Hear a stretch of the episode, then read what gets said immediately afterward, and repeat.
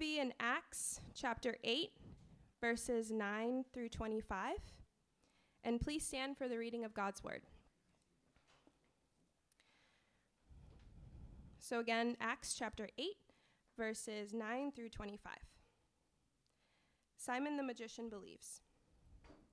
But there was a man named Simon who had previously practiced magic in the city and amazed the people of Samaria, saying that he himself was somebody great. They all paid attention to him, from the least to the greatest, saying, This man is the power of God that is called great. And they paid attention to him because for a long time he had amazed them with his magic. But when they believed Philip, as he preached good news about the kingdom of God and the name of Jesus Christ, they were baptized, both men and women. Even Simon himself believed. And after being baptized, he continued with Philip and seeing signs and great miracles performed, he was amazed. Now, when the apostles at Jerusalem heard that Samaria had received the word of God, they sent to them Peter and John, who came down and prayed for them that they might receive the Holy Spirit, for he had not for he had not yet fallen on any of them, and they had only been baptized in the name of the Lord Jesus. Then they laid their hands on them, and they received the Holy Spirit. Now, when Simon saw that the Spirit was given through the laying on the apostles' hands, he offered them money, saying, Give me this power also, so that anyone on whom I lay my hands may receive the Holy Spirit. But Peter said to him, May your silver perish with you, because you thought you could obtain the gift of God with money. You have neither part nor lot in this matter, for your heart is not right before God. Repent, therefore, of this wickedness of yours, and pray to the Lord that, if possible, the intent of your heart may be forgiven you. For I see that you are in the gall of bitterness and in the bond of iniquity. Iniquity. And Simon answered, Pray for me to the Lord that nothing of what you have said may come upon me. Now, when they had testified and spoken the word of the Lord, they returned to Jerusalem, preaching the gospel to many villages of the Samaritans. This is the word of the Lord. Father, we just thank you so much for your word. We thank you for the privilege that we have of just being here together as a family. Lord, I ask that you'd open our hearts and our minds and our ears to what you have to say. In Jesus' name, amen. You can be seated. Good morning. That was awful. Good morning. I know it's rainy and kind of discouraging outside, but thanks for being here. Um, my name's Kevin. I'm lead pastor of Church at the Well. I'm excited that you're here. Um, we have been, been preaching through the book of Acts now for a little while. Um, we'll be taking a break soon to kind of go through our Easter series, um, which I'm really excited about. So hopefully you look forward to that. Um, we're just going to kind of pick up where we left off last week. But as I was kind of reading through this, um, have you ever noticed that when you're reading scripture, some passages are really difficult? Um, there are things in scripture, let's be honest, that I don't really like.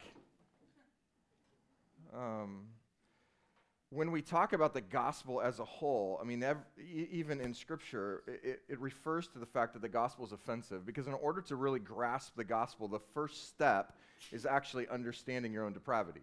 And that's offensive. It's offensive to hear that, that we're a mess, that we're actually dirty, rotten sinners. And, and sometimes that's hard to grasp. And then oftentimes, I think in Scripture, when we see things like the passage that we're going to go over today, um, it can not only generate some doctrinal questions, but it also c- can create some doubt and some fear. And so, um, you know, I love preaching through books of the Bible, and I think one of the reasons is that you're not, a, you can't skip the hard stuff. Um, you know, I, I don't mind preaching topical at all. In fact, like I said, we're going to do one for Easter, but when we get to passages like this, I think sometimes it's easiest just to go, oh, let's just skip that one and we'll move on to the next one because this one's really hard to explain and it's not really something that I want to deal with in my own heart.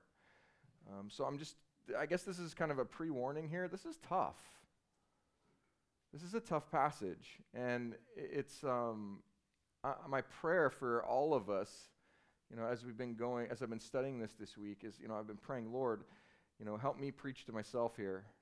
Like, really really grab hold of my heart in this and, and prepare the hearts of those who are going to be here to hear difficult things. Um, and so I, that's my prayer. So let's kind of do this. Um, last week, we, we left off with Philip having gone to Samaria, right? It was this amazing thing. Um, Paul, or actually Saul at the time, right, is, has stepped up. He's, Stephen's been um, killed at this point through stoning. Paul held the coats. Then he's basically been persecuting the church. It's caused the church to basically leave Jerusalem. Um, from there, we get this kind of movement where not only are they leaving in, some of them are leaving in fear, some of them are leaving just because, hey, I don't really want my family to get persecuted in this way. I'm, we're scared of Paul, whatever. But as they're going, Scripture tells us that they're preaching along the way. And Philip's one of those that leaves.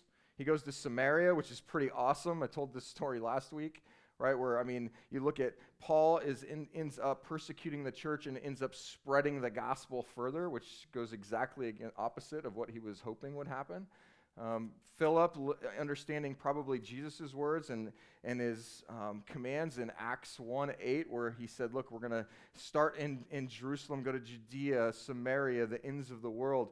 Philip, I guess, probably takes that to heart and says, I'm going to go to Samaria. Maybe even thinking about John 4.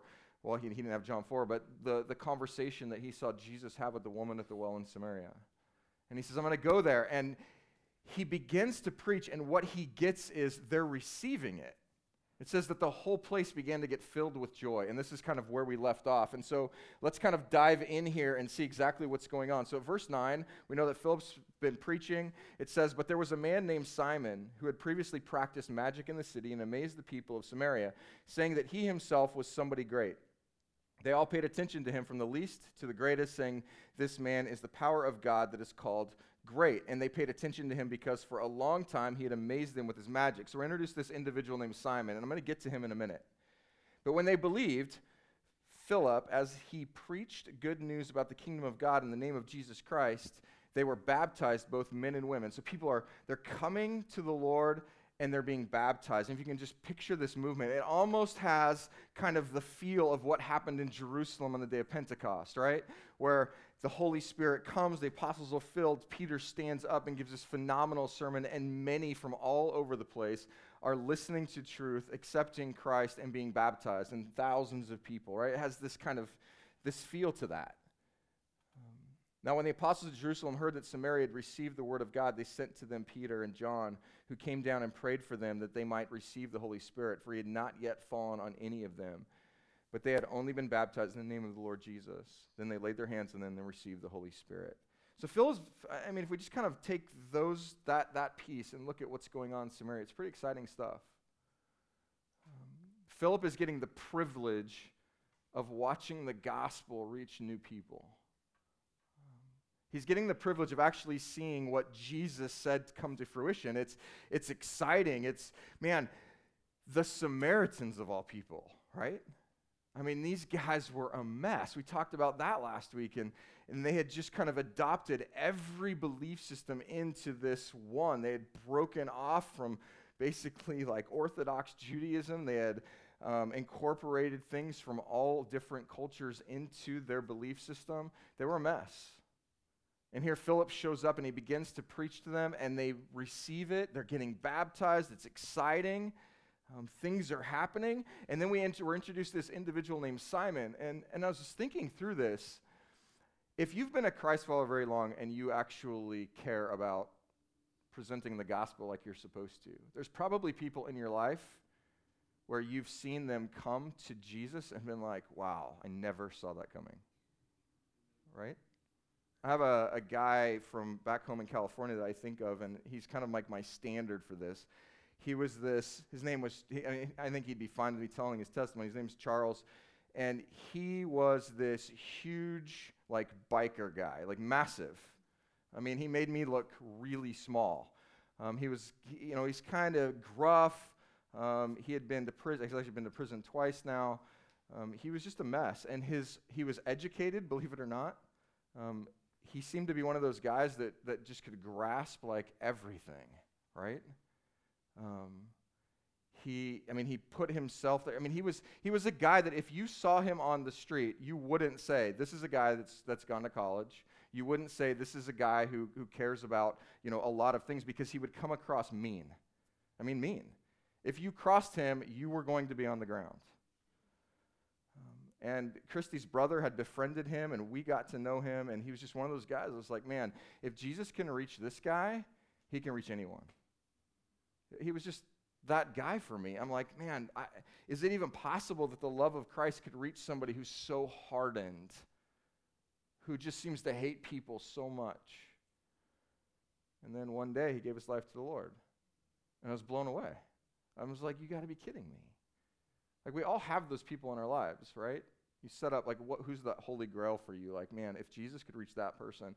Or there's moments where, probably in my own lack of faith, I'll be talking to someone and I'm like, man, this is just hopeless. There's no way. I, I think this is kind of Simon. I think one of the reasons he's brought up here is because if you're if you're going through kind of this thing where uh, you know you picture what I don't know, it's evangelist crusade or whatever, and and he's got all of these people believing, and it's like, man, even this guy, Simon, stepped into the picture. So let's talk about him a little bit. Simon, it, it, we're given a little bit of information about him. Um, it says that he would basically wow the crowd with his magic. And when we kind of study this in the original language, we realize that what it's talking about is, is magic that was actually, this isn't like David Copperfield, who's like you go and you're entertained and there's illusion in front of you and you're trying to figure out how he does it. This is wrapped around kind of satanic and demonic influences. Um, this is a guy who's doing things and you're just going, that shouldn't happen. And when you do it, it feels weird. I mean, it's fun to kind of watch, but something creepy here. Like, that shouldn't be possible. Um, he's obviously lost. He's given his life over to influences that, you know, we wouldn't want to see him give his life over to. Um, he was famous. You know, I don't, maybe you see these people on TV. I don't watch a lot of TV, but I know, like, when I was growing up, there was, like, all these mediums that would come on TV, right? and they would be like, "Hey, if you call in and send me your money, then I'll tell you what your future is, or I'll, uh, you know, you can sit down and talk to people who have been departed. Um, you know, we'll reach out to the spirits or whatever." And and you could probably name some of these people, right? They become famous. They become famous for these things that they do. And this was Simon. He he wowed people. Um, they didn't understand him. They probably had a little bit of, of fear with him, but they knew him, they knew exactly who he was. And it says, you know, when we get to the verse here in, um, let's say verse, let's just read starting from verse 9. But there was a man named Simon who had previously practiced magic in the city and amazed the people of Samaria, saying that he himself was somebody great. He bought into his own, you know, fame, right? He was elevated up. He was able to do amazing things. He actually called himself great. That's that's an interesting individual, right? Um, yeah, I'm great. I'm the greatest. Um, he wasn't. We know Muhammad Ali was, right? You know, I, I, don't, I don't know at what point you get in your, your, your place in pride where you actually give yourself a nickname like that, but this is who he was. And so when I'm thinking through it, I'm thinking, man, this is like Charles. Like he's so lost He's so into himself. He's so prideful. That how could this individual actually get to a point where he says, Man, I'm a dirty, rotten sinner and I need a Savior? How does somebody like that come to their own depravity? And, and here we get this passage where it says that as all of this was going on, Simon actually came into this movement. He heard what Philip had to say. He, he professed faith. He literally got baptized. And then he hung out with Philip. Like this guy was hanging out with Philip in the church, professing belief in the gospel. I mean, at first glance, this is, this is awesome. I mean, this is, I mean, I wonder how many people, you know, true, true believers we're praying for somebody like Simon. And here, look, it's happened, right? Something weird happens in this section. Um, and it talks about the Holy Spirit. And I think out of this section, we see a lot of people kind of grab hold of false doctrines. Um, and let me explain what's going on here. So we kind of we have this thing happening, and it says that they were baptized in the name of Jesus, but the Holy Spirit hadn't descended upon them yet. And this goes kind of contrary to everything that, that we preach, right? That, that when you accept Christ as your personal Lord and Savior, and you actually come to that point where you go, man, okay, I'm a mess. I have come in contact with my own depravity. The only answer is Jesus. He's the only one that's paid my penalty. He lived the life I was supposed to live. He died the death that I deserve. He rose back from the dead, showing that he is victorious over death and sin and Satan. Um, and I put my faith and trust in that alone. Some things happen, right? And one of those things is when it's a true, true belief. You've put your true faith in just that, the Holy Spirit enters you. And once the Holy Spirit enters you, he never leaves. It's not like, okay, well, there's a process. So here you have to believe, and then you've got to go through some classes, and then you've got to f- complete some sacraments, and then, you know, we'll go through some ritualistic things, and then the Holy Spirit will come and enter you. We've been taught that. We know that. I, I mean, I've taught that many times, but it's odd that right here, it says that these people believed, they were baptized, and the Holy Spirit didn't come into them yet. And so, what's going on here? Um, you know, we'll hear, we'll hear people kind of preach doctrine where it's like, hey, you really want to be filled with the Holy Spirit. Um, then you need to come forward and I'm going to lay my hands on you, and that's when the Spirit will enter you. You know, you, you get saved, but you also need to be baptized in the Spirit, and it's kind of this separate event that, that, that transpires. Um, I remember Pastor Phil, there's this, I love this story. I didn't ask him I can tell it, but I'm going to tell it anyway. We were at this church once in New York, and um, this was way back when we were working at Transformation Life Center together. And there was a, this guy, we're listening to this, this sermon, and the pastor says, Who in here wants more of the Holy Spirit? And I mean, I mean, come on, if you're asked that and you don't really like get it yet, who wouldn't raise their hand, right? And so Phil raised his hand, but that's anyway. This uh, this guy, this guy named Keith, who, once again, he was kind of like Charles. I think Keith was probably six eight and about 450 pounds. I mean, he's a little, yeah, little man. He, and we called him Tiny. Um, and he was just, he was just this huge guy, and he's like, I want more of the Spirit. So he walks up, and this guy walks, you know, he's, he's basically kind of, there's a line of people up, and he's going and he's hitting them in the head, and they're falling over, and and all this stuff's going on, and I'm, I'm trying to go, what in the heck is happening here? And the guy gets up to Keith and he looks at him, and, he, and I could see him kind of like get a little nervous. And he hits Keith in the head, and Keith just stands there. And so he hits him again, and Keith literally goes, If you hit me again, I'm going to hit you back. um, you know, we see this stuff. I don't, I don't, I never, I'm, I'm one of those guys that will say, and you know, we never want to lock the Holy Spirit in a box, right? Ever. If it's in Scripture, it can happen again. Um, but doctrines get built around this idea that, okay, you may believe, but you're not really saved until the Holy Spirit comes into you. And when the Holy Spirit comes into you, it's going to be kind of manifest through signs, so maybe speaking in tongues or, or these, you know, signs of doing miracles and that kind of thing. And, and we can kind of take this out of context. Um, if the Holy Spirit enters a believer at the point of conversion, at the point of giving your, your heart, your mind, everything that you have to Jesus in faith alone, why is it being delayed here? And what you're going to find is, as we continue through the book of Acts, there's going to be actually some other places where something like exactly like this happens. So let me take you back just for a second, because I really want you to get this. God's doing something pretty unique. He's doing something unique through the apostles, right? He's, he's got these 12 guys, 11 plus one now, that, that he had kind of taught. You realize they didn't have the Spirit in them at, the point, at that point? Jesus gives this speech hey, it's really advantageous if I leave. It's advantageous for you. Because I can only be in one place at one time, and, and I can't be with you all the time. But when I leave, the helper's going to come, and he's going to indwell you, and, and he's going to do all kinds of cool stuff through you.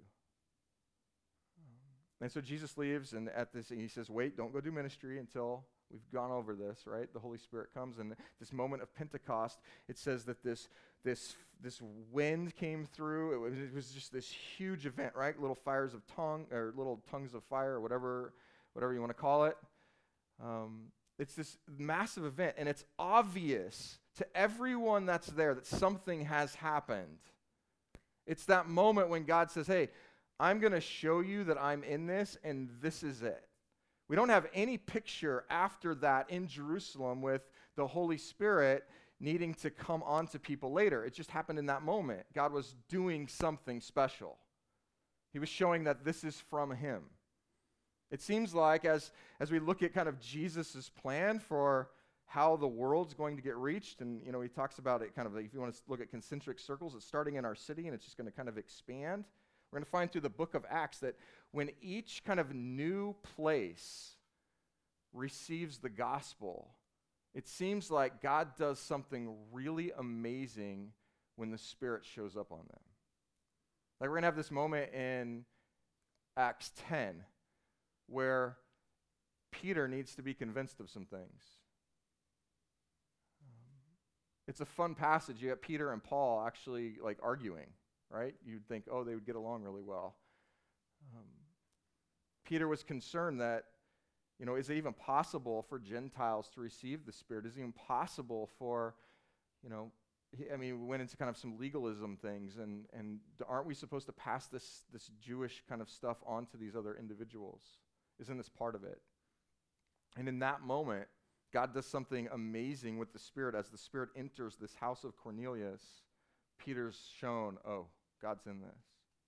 We get the same thing in when Paul begins to preach in Ephesus the Spirit is manifest in a very real and very dramatic way. But after each one of those kind of dramatic things that happened, we just find that as people are coming to the Lord, the, the Holy Spirit's kind of come to that place. He's shown that He is going to impact all people. From that point forward, we don't find the apostles like walking around having to touch every single person and lay hands on everyone that comes to faith, right? Because God's just made His point hey, I'm in this. Um, and that's how it works. It's God chooses at certain times to do things in a pretty radical fashion. And in these moments, as the Holy Spirit was part of his plan, as it was going to indwell believers, he wanted to make sure that people understood hey, I'm for everyone. So, one of the reasons that I think it's eh, one of the things that I value so much about it, and especially with what we're going through in our culture, is, you know, and I've said this, I'm going to keep saying it until people get it. The gospel is the greatest unifier on the planet. It transcends everything. It transcends every culture, it transcends every skin color and race, it transcends every socioeconomic boundary. It's the great equalizer. It, it requires that every single person who believes literally say, Man, I am nothing and I'm only anything because of him. That's beautiful. And one of the reasons that it's so important, this, this issue with the Holy Spirit, is that as God's saying, Look, I'm going to show that, so I'm going to do something miraculous to show that the Holy Spirit can be in any believer. Any believer.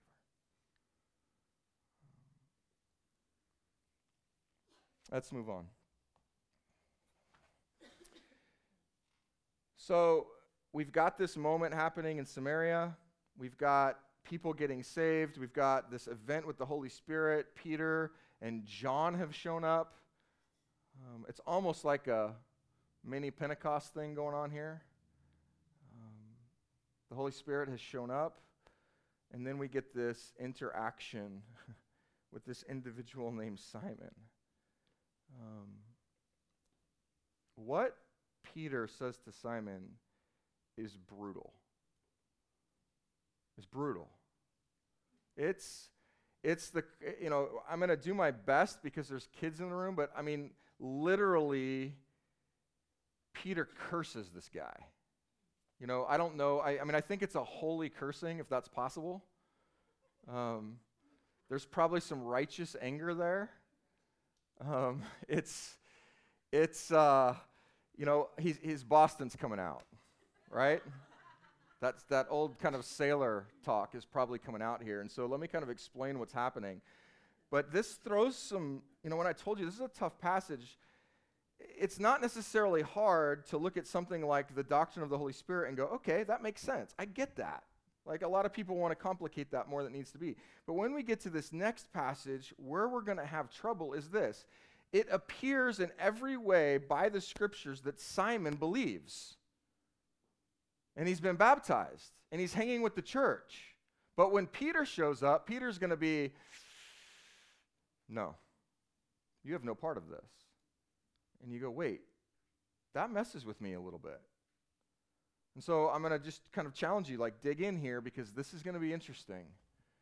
Verse 18 Now, when Simon saw that the Spirit was given through the laying on of the apostles' hands, he offered them money, saying, Give me this power also, so that anyone on whom I lay my hands may receive the Holy Spirit.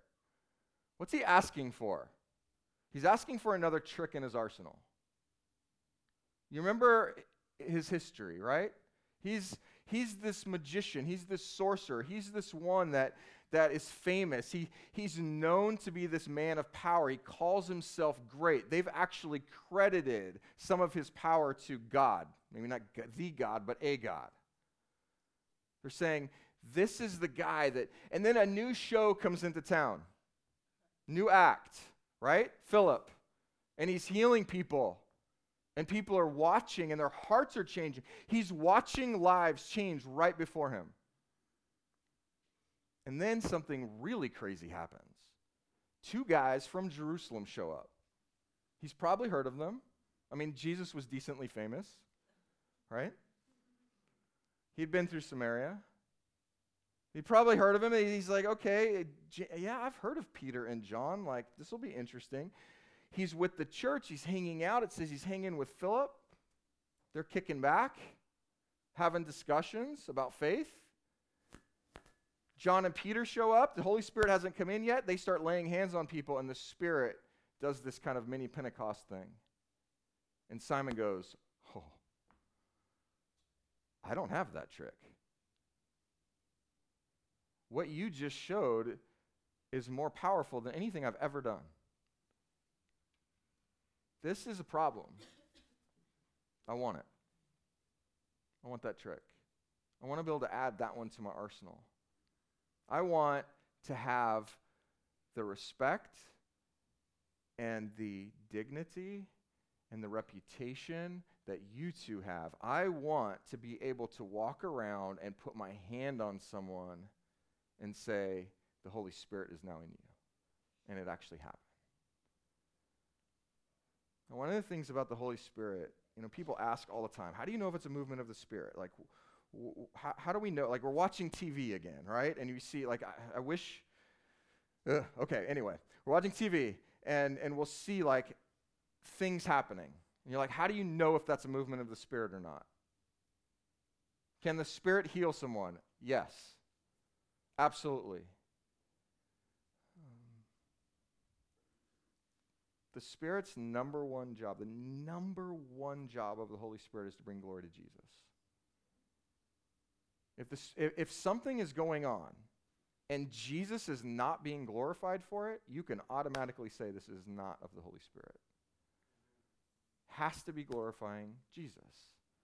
When the Spirit's working through us, it's for the glory of Jesus, not us, right?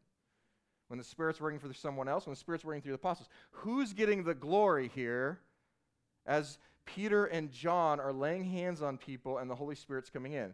Jesus. They're not walking in and going, hey, look at us. You need us. We're going to do this for you. Raise us up.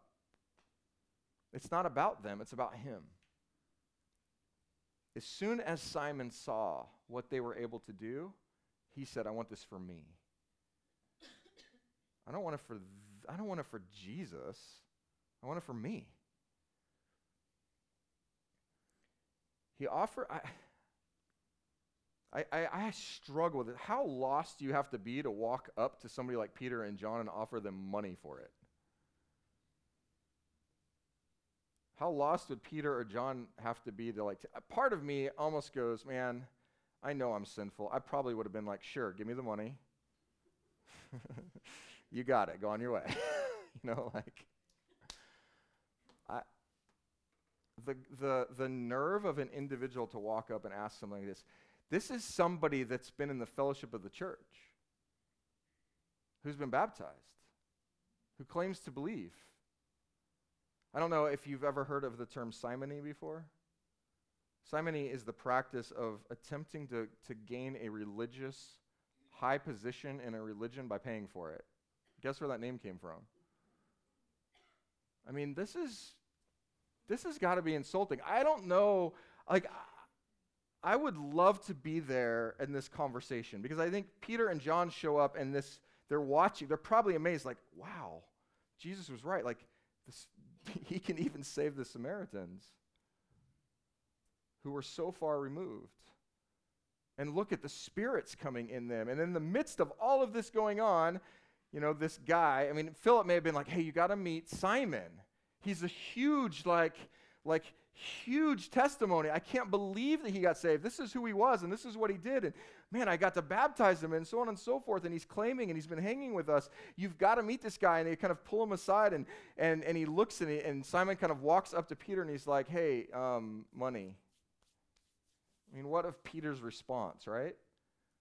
That would have been, I mean, for Peter and John to go from, wow, look at what the Lord's doing, look at how Jesus is being glorified, to the exact opposite from someone they were expecting to kind of behave in a Christ like manner would have been pretty shocking.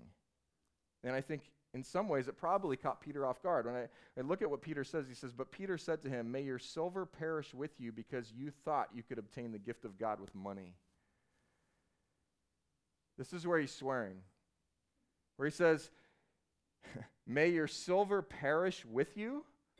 The literal translation is that is you can go to hell, you and your money. I mean, that's pretty intense.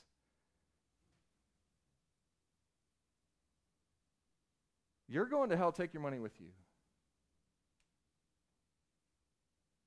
I don't think that's the response Simon expected. He had done everything humanly possible to get in. He had handled everything the way that he probably normally did. Man, this has worked in the past. Pulling all the angles, running all the scams, in with the right people, got my money. This is all set.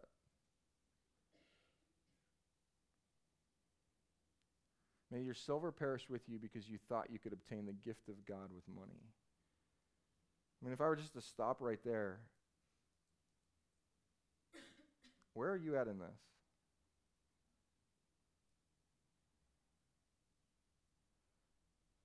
I I don't know that anybody in here would actually have the ability to walk up to an individual like these one of these guys obviously and say, "He'll here's some cash," but actually we do see that, don't we? Well, if you give enough, if you work hard enough, if you elevate yourself enough, if you do enough good deeds, if you can get to a point where you can manipulate God to look at you and say, There's my boy or there's my girl, then I'm going to be able to just slip right in there.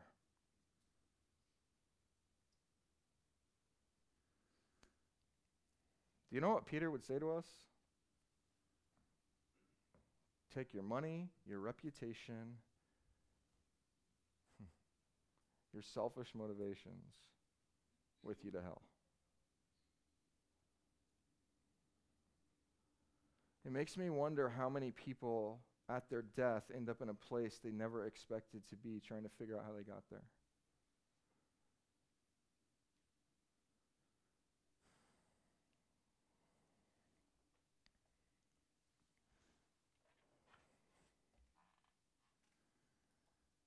Let's finish what Peter says. May your silver perish with you because you thought you could obtain the gift of God with money. You have neither part nor lot in this matter, for your heart is not right before God.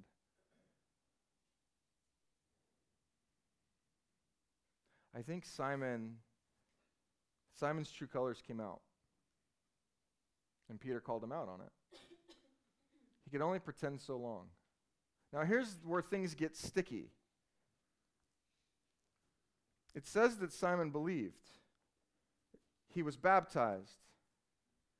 And now Peter's coming and telling him, I just saw your heart and your true motivation behind what you're claiming to be belief, and I'm telling you right now, you don't believe.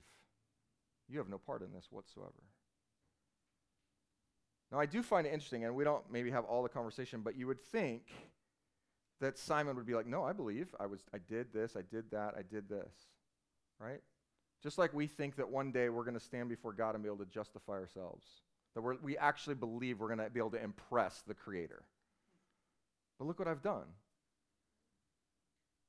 God's going to be like, "Yeah, but look what I did." It's nothing. Our righteousness is but dirty rags to him.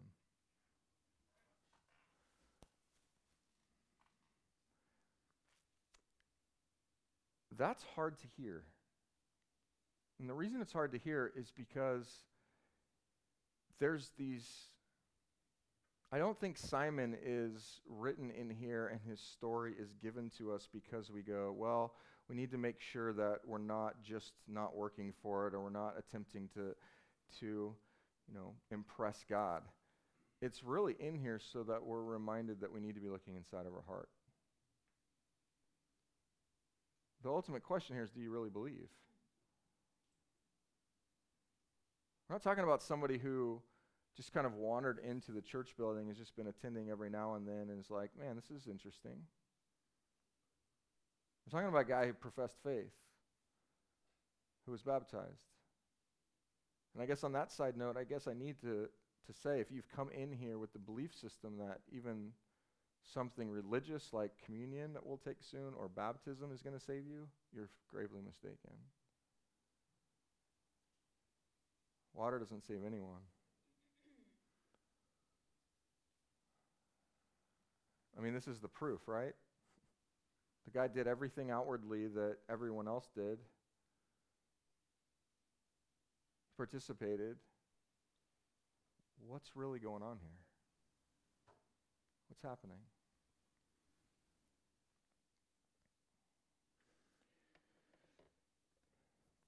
One of the sticky points here for me is I go, I know as a Christ follower, and I say this every week, right? I stand before you, a dirty, rotten sinner saved by faith.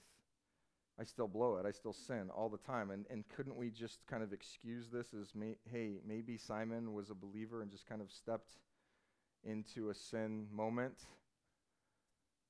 And it's possible he actually does believe. And I think Peter actually addresses this as we continue to read. Verse 22, he says this to him You have no part in this. He says, Repent, therefore, of your wickedness of yours and pray to the Lord that if possible, the intent in your heart may be forgiven you. Uh, P- Peter looks at him. He says, Look, you need to repent. This is a repentance issue, it's a heart issue for you.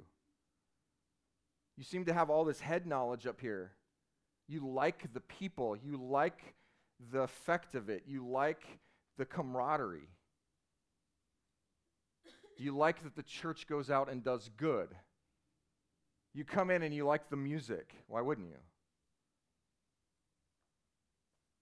But what you really lack is a changed heart. You've not repented. And the proof is you're still wanting to do the same things that you were doing before. All you've done is just add this myth, this weird belief of Jesus into what you already practiced. It's not real to you. I used to work for this guy who he was such a great evangelist, and then the guy he was like a Billy Graham, but overseas.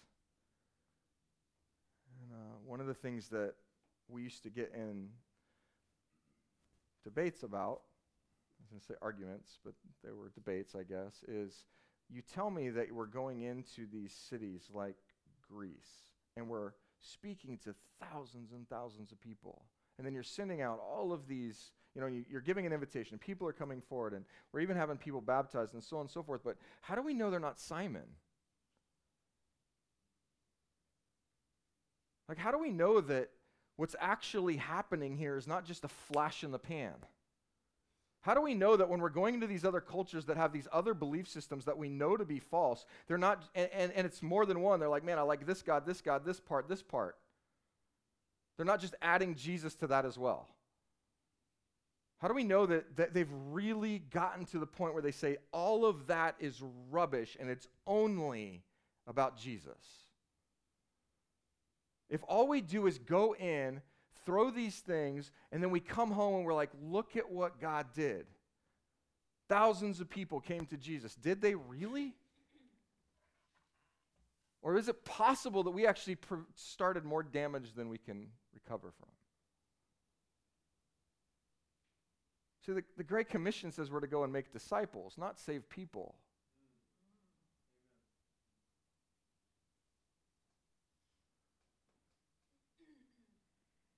It's, it's in the context of the church's fellowship that one's heart is eventually truly revealed. Just like Simon. So Peter literally looks at him and he says, You don't believe? You just know. I know a lot of people that know. There's some people that I mean, I think I know my Bible pretty well, but that probably know it better than I do that I know don't believe.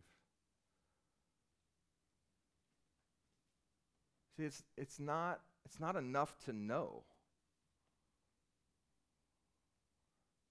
In fact, there's scriptures about this. In the book of James, chapter 2, verse 19, it says this You believe that God is one, you do well. Even the demons believe and shudder. If you just say, Well, I know a lot about God, I know a lot about the Bible, you're in the same place as the demons. They know. There's not one demon that exists that goes, Oh, I don't believe in God. They know. In fact, they've experienced things that you and I can't.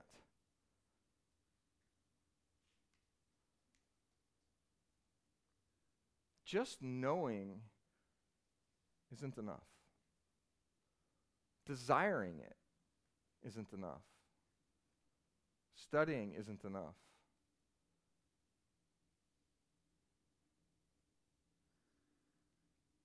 Jesus addressed this in one, I think, of one of his most difficult teachings um, ever. in Matthew chapter 7, this is Jesus speaking. He says, Not everyone who says to me, Lord, Lord, will enter the kingdom of heaven, but the one who does the will of my Father who is in heaven. On that day, many will say to me, Lord, Lord, did we not prophesy in your name, and cast out demons in your name, and do mighty works in your name? And then I will declare to them, I never knew you. Depart from me, you workers of lawlessness. See, here's the scariest part.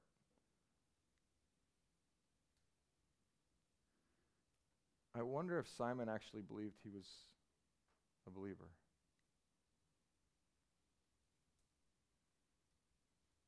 Like, we're on intimate terms now because I know you. I went through your rituals. I show up at church all the time. I hang out with the right people. Everything on the outside looks pristine and good but I've never truly given my heart to Jesus. I think that one of the reasons that's such a scary passage is because it literally requires each individual in here. Meaning, if you're a Christ follower and you're part of a church, do you realize that it is our job to judge each other? You go, we don't judge. Yeah, we do.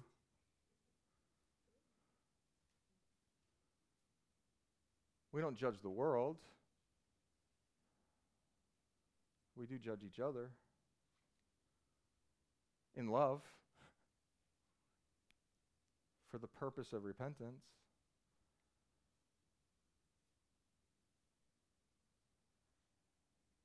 Peter showed that. I mean, the conversation afterwards, which we don't have, but just because I'm in church world, I get it. Peter probably had to pull Philip aside and said, "Man, you need to do a better job of vetting the people you're baptizing."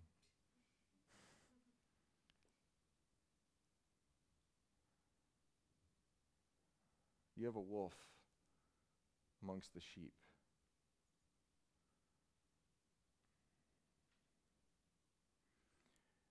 What do we do with that?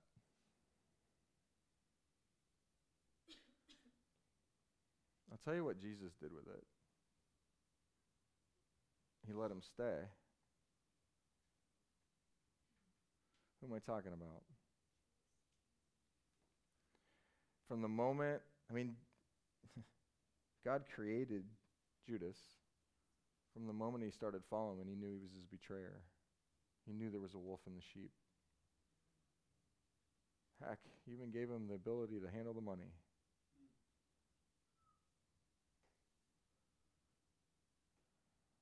But uh, you know that there was always this thing.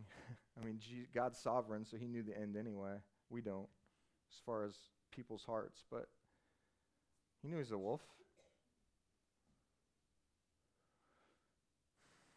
One of the jobs of a pastor is to protect the sheep from wolves.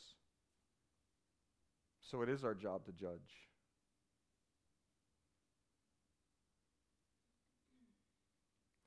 I'll venture to say that there are churches all over the world that are filled with Simons. And I'd venture to say that there's people in church at the well that maybe even believe that they're saved because they're going through the motions. Their heart's not really there. They're not really, truly have not really repented.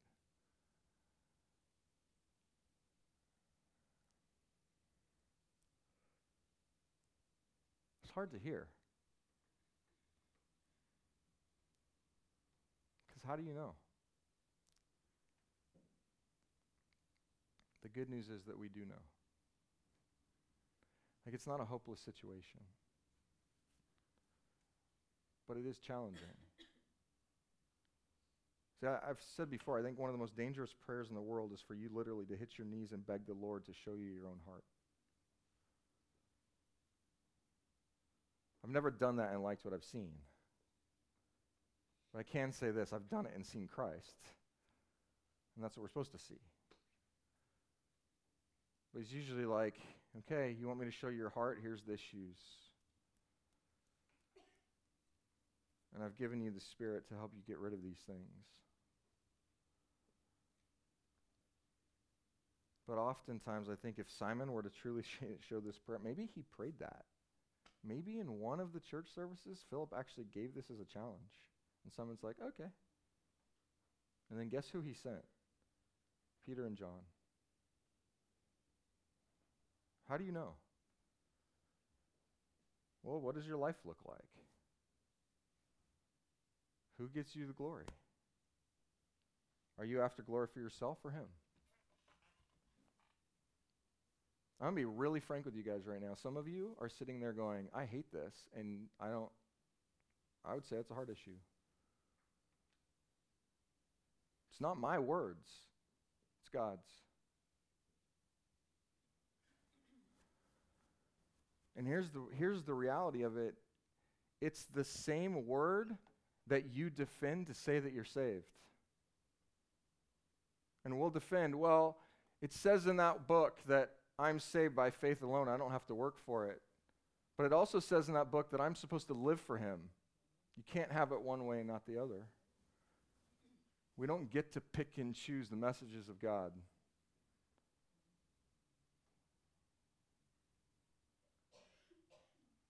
Where's your heart?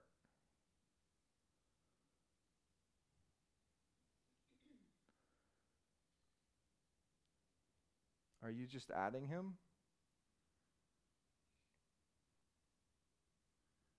Or are you desperate for him? Is it just something on Sundays? Or is he with you always? Is everything about him or is everything about you? See, I, I really believe that the main reason that this passage is in here is because we need to see people like Simon as a warning beacon to go, hey, is this where you are? Or is this real?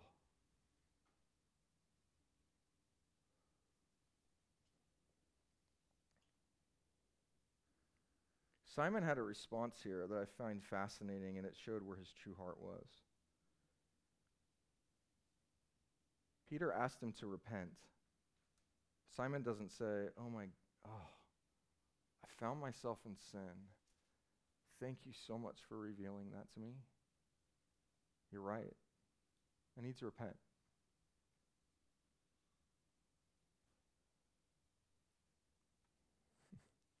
what does Simon say? And Simon answered, Pray for me that the Lo- to the Lord that nothing of what you have said may come upon me. What a really sad and pathetic response. It is the ultimate slap in the face to the Lord. Because you know what he's literally asking Peter to pray? Something that Peter can't possibly give him.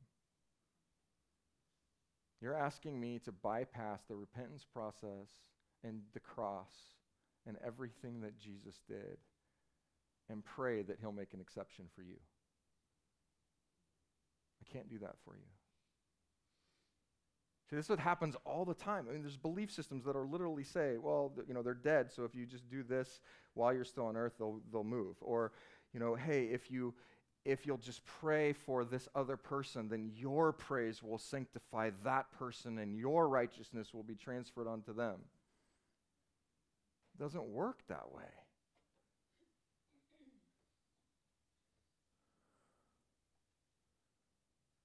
Nobody can pray you into relationship with Christ. Nobody can pray you into ending up being in glory with Jesus. It's a heart issue, it's personal. It's between you and the Lord. You, you're, you're, you've either been blood bought or you haven't.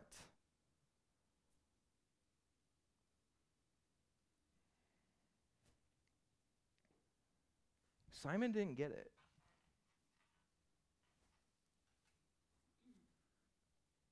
Romans 10 9, starting at verse 9, it says this Because if you confess with your mouth that Jesus is Lord and believe in your heart that God raised him from the dead, you will be saved.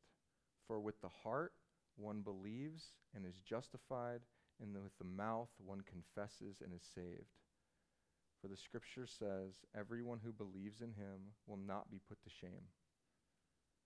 For there is no distinction between Jew and Greek, for the same Lord is Lord of all, bestowing his riches on all who call on him. There is a head component, there is a heart component. It has to all be given.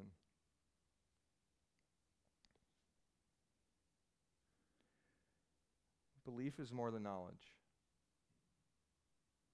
Belief is more than knowledge. I know some people who are illiterate, can't read the word that I know are saved. Because I know their hearts have been given to Jesus. I see it in their lives.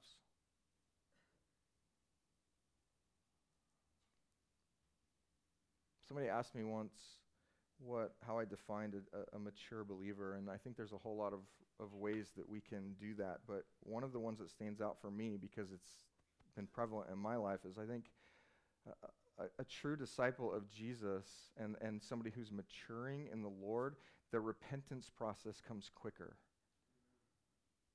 It's not that they necessarily even blow it less. It's that when they do, they know it. That's the sign of maturity to me. And I'll say, I mean, I'm going to blow it.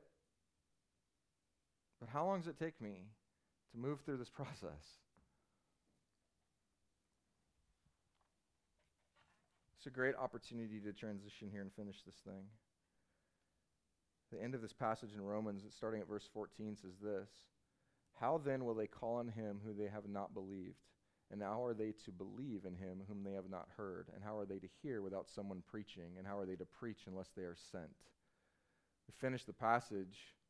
Verse 25 of Acts 8 says, Now when they had tested, testified, and spoken the word of the Lord, they returned to Jerusalem, preaching the gospel to many villages of the Samaritans.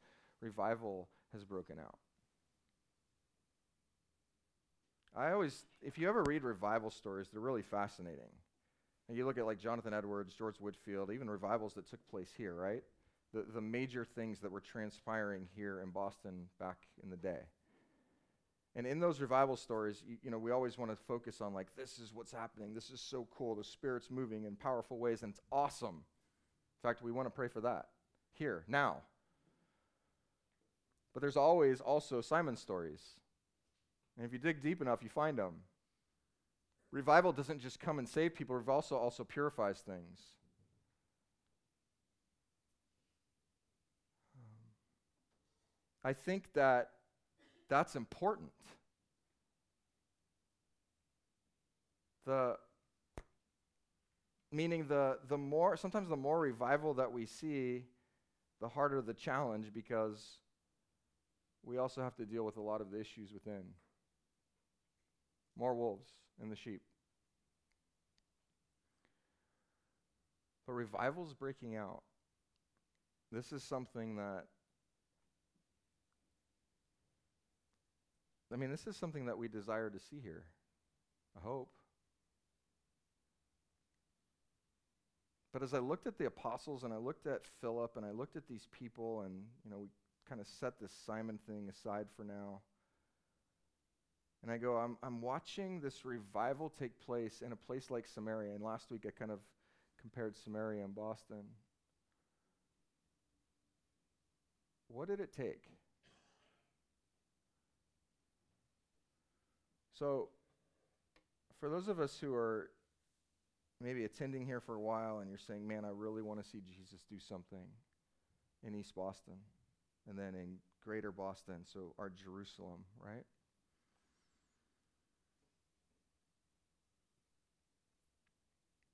I have some just things I want you to kind of ponder. Are you really praying for it? Like, is it something that's on your heart? Are you broken for your city? Do you look at your neighbors and your friends and your family who live around us and say, man, every day people are dying and going to hell? But not only that, every day people are living without Jesus in misery. I mean, is that something that you're really praying for? These guys did. Are you willing to sacrifice for it? I think this is one of the biggest issues. I think our hearts can truly say, like, man, I really desire to see Jesus glorified in a place like East Boston. But I don't know oftentimes that we're willing to make the sacrifices that are needed to do it. It means that his time, our time is his time. Uh, our talents are his talents. Our wants and dreams and desires, our finances are his. I think we live in a culture where we want our religion to be packaged up in this neat little box. And we're like, okay, as long as it's easy, as long as I can just show up when I want and do what I want and it doesn't interfere with things that are more important, like vacations and traveling and soccer games and sporting events and work. Because heaven forbid Jesus would have want any part of those.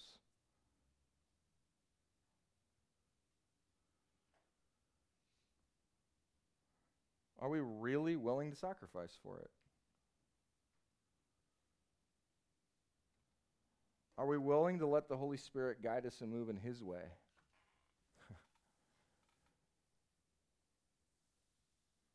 you know, I, I, have found that we can have plans and dreams, and we believe that they're from the Lord, and they very well can be. But I, I've very rarely seen Him bring those to fruition in the way that I think He should. He typically does it in a way that I would never, I'd be like, what? I mean, I know you did it, but this isn't really the way I would have done it, Lord. Like, why so much pain at the beginning? Or why the roundabout way, right?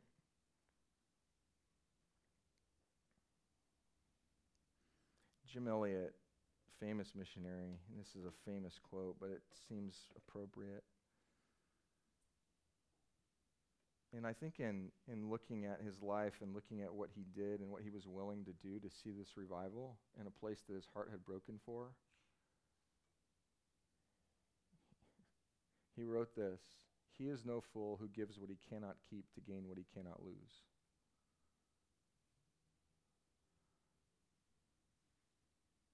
See, I think of all the difficult things that are in this passage, even me asking you questions like, Are you willing to sacrifice? Are you willing to do these things? Why is it weighty? Scripture says it's freedom. Like when I'm when I'm talking about this and I'm like like even me I'm like okay I'm feeling convicted like there's some things I need to change. I need to do this and that. Why does it have to be, man, I'm just like, okay, I give up. I can't do this anymore? Why isn't it not just, wow, I get to sacrifice my time, my energy, my talents, my finances for the good and the glory of Jesus? See, I, think the motivation for where Simon was was he went, I'm leveraging God for me, and we're saying we actually get to partner with the creator of the world to do amazing things for His glory. What bigger privilege is there than that? How can it possibly be a better privilege to elevate ourselves up? To put our to pour our things into things that we can't take with us. How could that possibly be better? It can't be. So when you read stuff like this, it's hard. It, it honestly, it just bites me. But the reality is, he's literally inviting us to participate in something so much better than what we've chosen. He's literally saying, Come on, like, I have a plan for you, I have a purpose for you, I have created you for this. And when you're bringing glory to Jesus, you will experience more joy than you have ever experienced in your life. Where's the negative?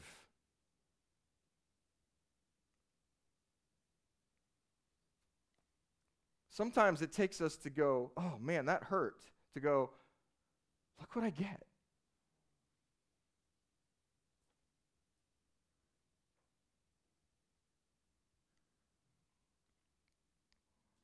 I don't want anybody leaving here today going, man, every time there's hard passages in the scripture, it just bums me out. What I think the Lord's presenting to you today is an opportunity an opportunity to truly evaluate where you're trying to seek joy and where it truly lies. You want to talk about the gospel flipping things on their heads. Conviction leads to repentance, which leads to joy. what an awesome privilege. So, couple of things to ponder here. I, just, I mean, for some of you, I don't know everybody in this room. Do you believe? Do you believe? Here.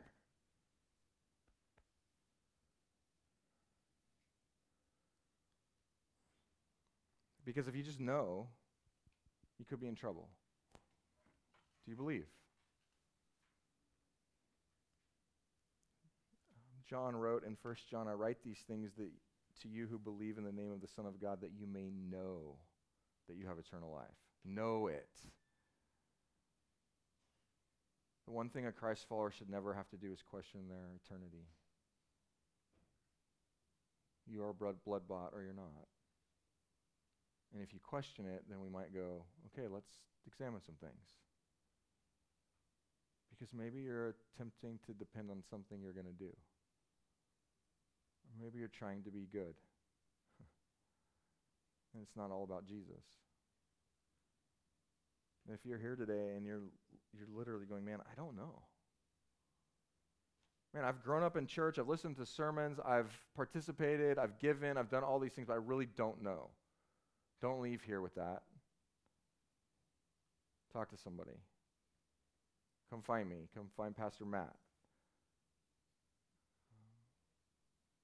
We want you to leave here knowing, without a shadow of a doubt, that you have eternal life in Christ. Last question What are your priorities? If you're claiming to be a Christ follower, like we're looking at this stuff that's going on in Acts and we all long for it, but do you really? Because what we do and how we move and where we spend our time and how we spend our money all shows what we truly believe. And I have to say that to me too. It all shows where our priorities really, really lie. So I'll just I'll just challenge our church, our little church in East Boston with this. How badly do you want it for him? Is this going to take everybody? How badly do we want to see him glorified here? And I guess the flip side of that is if you're needing some moments to think and, and maybe even repent through that, what are you not willing to give up for it? What are you holding on to so tight that you go, no? There's too many talented people in this room. Um, we need you. People out here need you.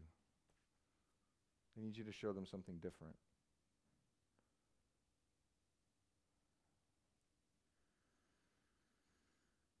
We're going to take communion together, and the band's going to come up. We'll sing one or two songs, and I really want you to ponder these things. I, I don't. You know, one of the things that I, I thought through was um, when I'm talking about what we're willing to give, time, and that kind of thing. I feel like everything always functions on this time, right? Man, Pastor went long today. I'm late for lunch.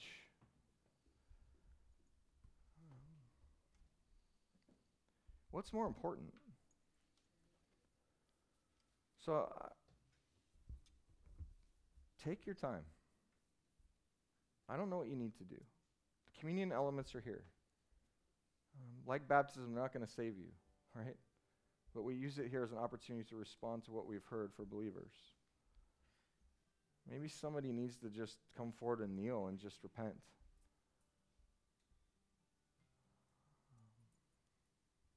Maybe you just need to sing in greater joy than you've ever sung before. I don't know. But I want to give you that opportunity. I want to rush you out. I don't want to. I, I really think that this is one of those things where we need to deal with it. So, on that note, I'm going to ask, we'll do communion a little bit differently. I want you guys to partake on your own. Make it personal. What's he really speaking to you right now? As Pastor Phil said earlier and prayed, we don't want to leave here the same. Can't come in contact with God's word and say, oh, that was great. It's supposed to change us. And there's nobody in this room that doesn't need change. So, what is it? God, thank you for your word.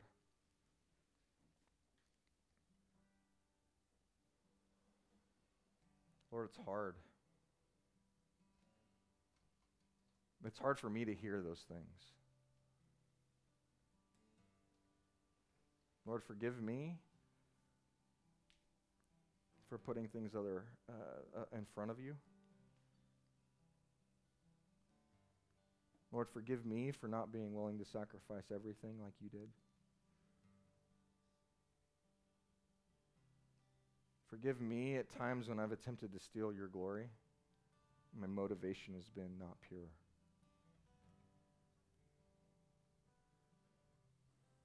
Lord, you desire our heart. I pray that there's nobody in this room that would hide behind knowledge or pride.